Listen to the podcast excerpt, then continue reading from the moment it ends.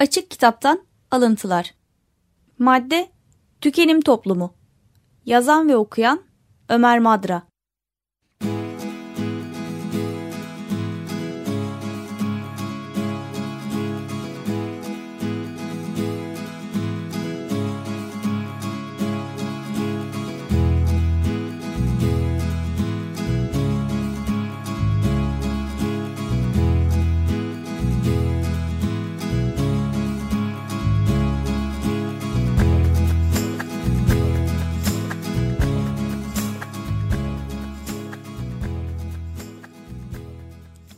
on bir Eylül iki bin bir saldırılarının üstünden daha on gün geçmemişken Amerika Birleşik Devletleri Başkanı Bush, Amerikan Kongresi'ne ve halkına başkomutan sıfatıyla yaptığı konuşmada terörle mücadelenin en önemli yollarından biri olarak ülke ekonomisine katılmayı, yani tüketmeyi göstermişti. Başkan bu konuşmadan neredeyse tam beş yıl geçtikten sonra iki bin altı sonunda yaptığı bir basın toplantısında da önemli bazı sıkıntılar yaşandığı gözlenen ekonomiyi güçlendirmenin en önemli yollarından biri olarak, bu sefer başkomutan olarak değil, ülkenin selametinden sorumlu serdümen sıfatıyla tıpatıp aynı formülü öneriyor ve herkesi daha fazla alışveriş yapmaya çağırıyordu. Aslına bakılırsa Bush, şiddet, yoksulluk, sefalet ve çevre kirlenmesi başta olmak üzere bin bir türlü dertten mustarip olan bu çağın her derdine deva, tüm zehirlerine panzehir olarak büyük harflerle yazılmış tüketim, yani yedi gün yirmi dört saat tüketim şeklinde bir reçete yazan tek eczacı olmaktan çok uzak. Hatta onun bu konuda bir istisna bile sayılmayacağı pekala söylenebilir. Günümüzde Amerikan kültürünün baskın karakterine dayanarak bütün dünyaya yayılan ve ekonomik ve sosyal hayatın gidişatına tamamen hakim olan bu anlayışın her yerde çeşitli meslek dallarından sayısız temsilcisi bulunuyor. Selametin tek yolunun her şeyi durmadan daha çok tüketmekten geçtiğini savunan pek çok guru var. İçleri sıkılan, hafif depresyon geçiren insanlara terapi olarak alışverişe çıkmalarını samimiyetle salık veren, amatör ve profesyonel psikologlardan geçilmiyor ortalık dersek çok da abartmış olmayız. Kısa vadeli çıkarların dünyada neredeyse her şeyden önce geldiğini vaz eden bu dar ekonomist görüşün, bin dokuz yüz seksenlerin başından itibaren dünyanın pek çok ülke ve bölgesinde resmi söyleme mührünü vurmuş olduğunu, medyanın üstün gayretleriyle kamuoylarının da böyle bir söylemle etki altına alındığını, hatta bir anlamda yönlendirildiğini söylersek, burada da çok abartmış sayılmayız.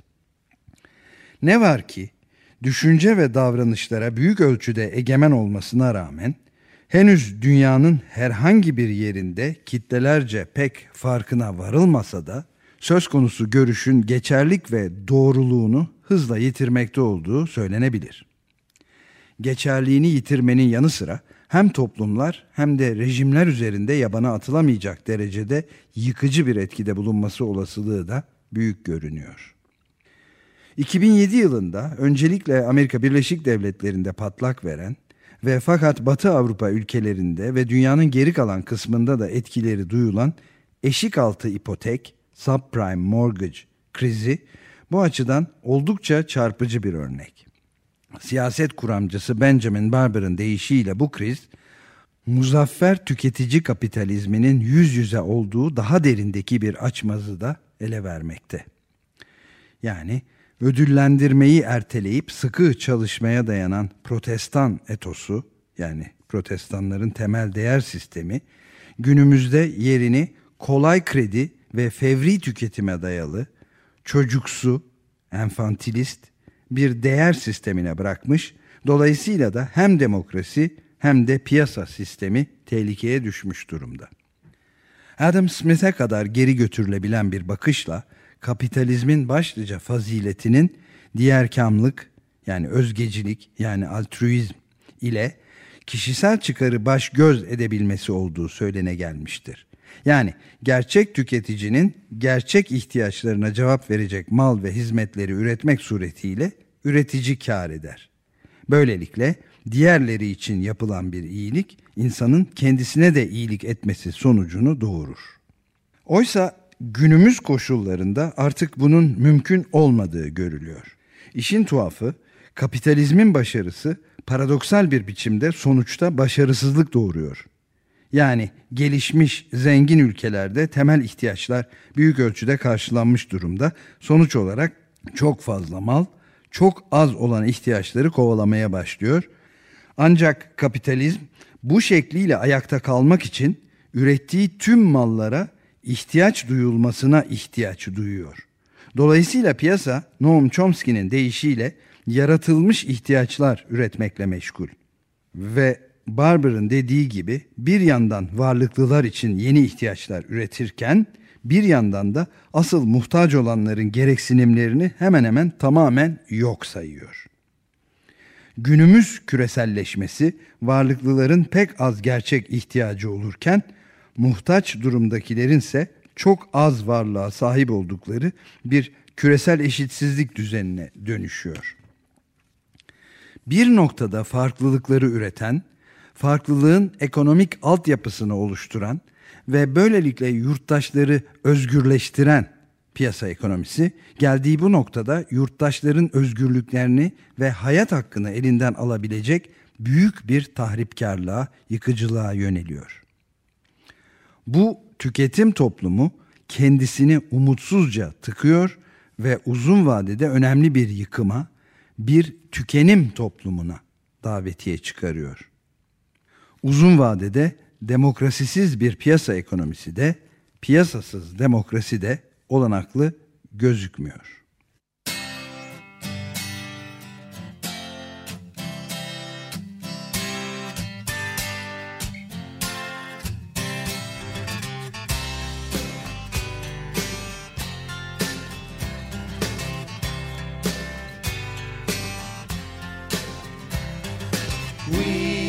The Village Green Preservation Society.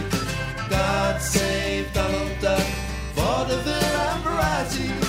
We are the Desperate Death Appreciation Society. God save Strawberry Jam and all the different varieties. Preserving the old ways from being abused. Protecting the new ways for me and for you. What more can we do?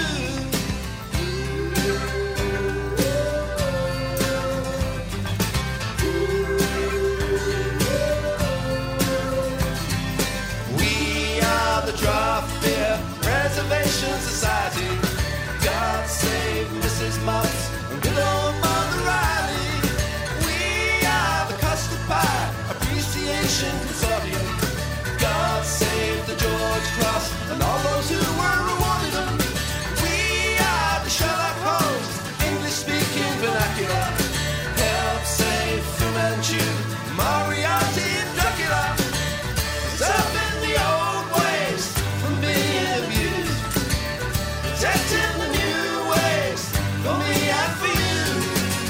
What more can we do?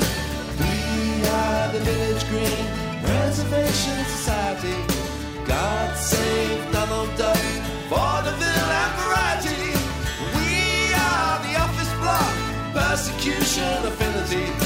God save Little Shops, China Cups and Virginity. We are the Skyscraper Condemnation Affiliates. God save Tudor houses, antique tables and billiards. God save the Village Green. God save the Village Green.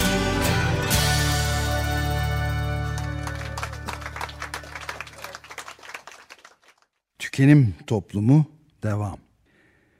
Giderilmemiş, pek az ihtiyacı bulunan tüketicilerin sürekli alışveriş yapan insanlara dönüştürülmesi için piyasanın onların isteklerini biçimlendirmesi, satın alma dürtülerini kışkırtması, alışveriş kolikliği beslemesi ve mütemadiyen yeni ihtiyaçlar yaratması gerekiyor. Bu sürdürülemez durumu bir süre daha sürdürülebilir kılmak içinse geleceğin alışveriş kuşağının yaratılması şart. Dolayısıyla çocukların da birer alışveriş öznesi ya da birer küçük süpermarket canavarı haline gelmekte olduğu görülüyor. Barber'a göre bu çocuklar kategorisine tay tay yürüyen bebekler, yani daha konuşmaya başlamadan markaların logolarını tanıyan bebekler, yürüyemeden alışveriş yapmayı öğrenen meta göz minik Einstein'lar da dahil. Bu etos özel piyasa mantığını beslerken demokrasinin yarattığı kamu mantığını da tahribe yöneliyor. Tüketimi her yerde hazır ve nazır, depresyona birebir, neredeyse her şeye kadir bir vaka, kolay ve ucuz krediyle beslenen alışverişi de bir tür bağımlılık haline getiriyor. Parantez vermek gerekirse Amerika Birleşik Devletleri'nde tüketim harcamalarının gayri safi milli hasılanın yüzde yetmişini teşkil ettiği hesaplanmaktadır. Parantezi kapat. Süreç içinde kent ve kasaba meydanlarının tartışma ve görüşmenin, komşuluk gibi ilişkilerin tümünün yerini süper, hiper, mega marketlerde yapılan yoğun alışveriş ve tüketim faaliyeti alıyor. Amiral Nelson'ın amiral gemisinin tahtalarından imal edilen özel tabutlarla pırlanta işlemeli altın saplı tavaların Britanya'nın en büyük süpermarketlerinde tüketicilerin beğenisine sunulması, alışveriş ve tüketme histerisinin artık cinnet boyutuna doğru yönelmekte olduğunun örnekleri sayılabilir. Yani kapitalist sistem artık sahici ihtiyaçları ve insanların gerek duyduğu şeyleri üretmiyor da, üretmek zorunda olduğu tüm metaları insanlara satmak için ihtiyaç imalatını yürütüyor. Üstelik iki bin sekiz yılı başında Britanya'da eşik altı krizinden dolayı zor duruma düşen çok büyük bir bankanın hızla kamulaştırılması örneğinde açıkça görüldüğü gibi, karların özelleştirilip risklerin kamuya aktarıldığı, demokrasinin tehlike içinde, yurttaşların kaderinin de belirsizlik içinde bırakıldığı bir süreç içinde yaşanıyor artık. Barber'ın ifadesiyle hayatın her kesimine siyasetin nüfuz ettiğini gördüğümüzde buna totalitarizm diyoruz. Her şeyi din yönettiğinde buna da teokrasi diyoruz. Ama ticaret tüm hayatımıza hükmettiğinde buna özgürlük diyoruz. Temiz su ve ilaç gibi düşünülebilecek en temel ihtiyaçların giderilemediği, günde bir ila iki dolarla geçim sağlamaya çalışan milyarlarca insanın yaşadığı bir dünyada, kapitalizmin yeniden sahici insan ihtiyaçlarının giderilmesine yönlendirilmesinin zorunlu olduğuna işaret eden Barber, bunun yollarını şöyle gösteriyor. Kapitalizm, karları erteleyip muhtaç olan kitleleri müşteri olarak güçlendirmenin yollarını yeniden öğrenmek zorunda. Bankaların vereceği mikro kredilerle köylüler el pompaları ve su filtreleri çalıştırabilir mesela. Mesela ilaç firmaları Amerika Birleşik Devletleri'ndeki ebedi genç müşterilerine botoks satmaya çalışmak yerine H I V pozitif Afrikalılara ucuz retroviral ilaçları satmanın yollarını düşünmek zorunda. Mesela yenilenebilir enerjiye yatırım yapan şirketler ödüllendirilmeli. Ve mesela anababalar da çocuklarını pazarlama fiyatlarının hedef tahtası olmaktan mutlaka korumalı.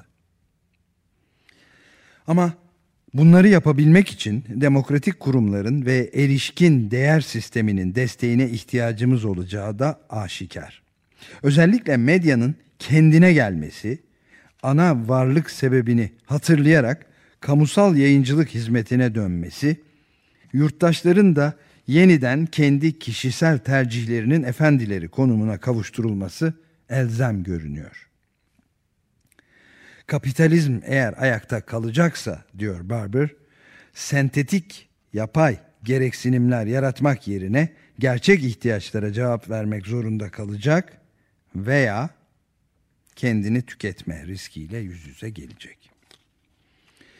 İnsanlığın zengin ve varlıklı kesiminin yaşadığı lüks ve sefih bir tüketim tarzına doğanın keseceği ceza çok ağır olabilir.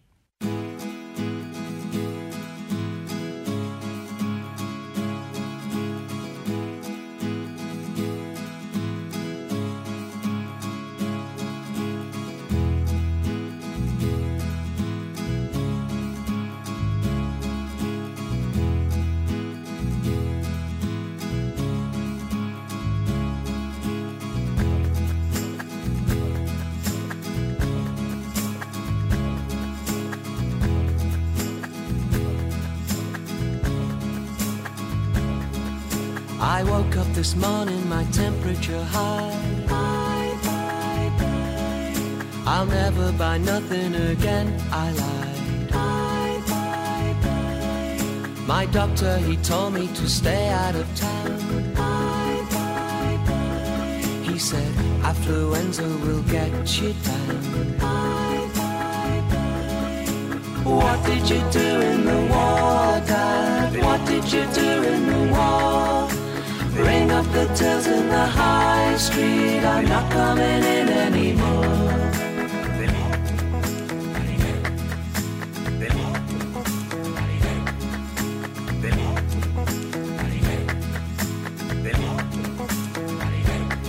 There's a price tag on me and the sick on the floor.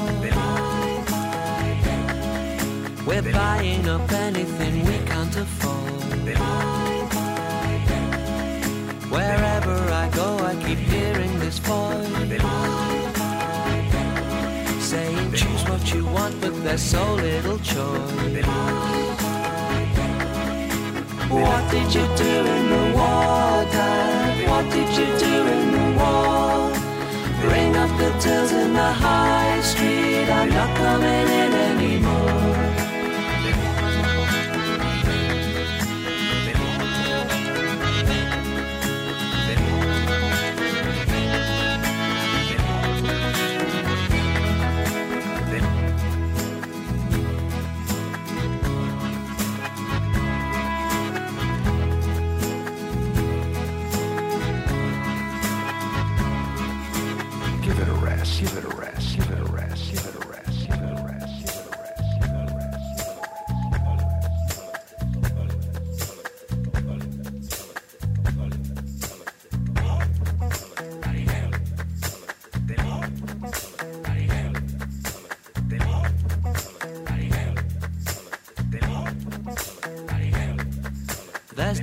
Behind me and back that's above. I pawned my affections and still got no love.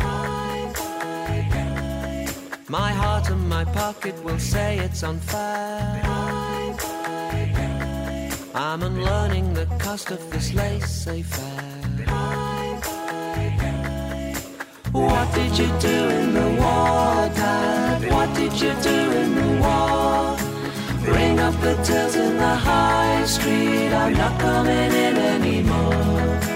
What did you do in the war, Dad? What did you do in the war? Ring up the tills in the high street, I'm not coming in anymore.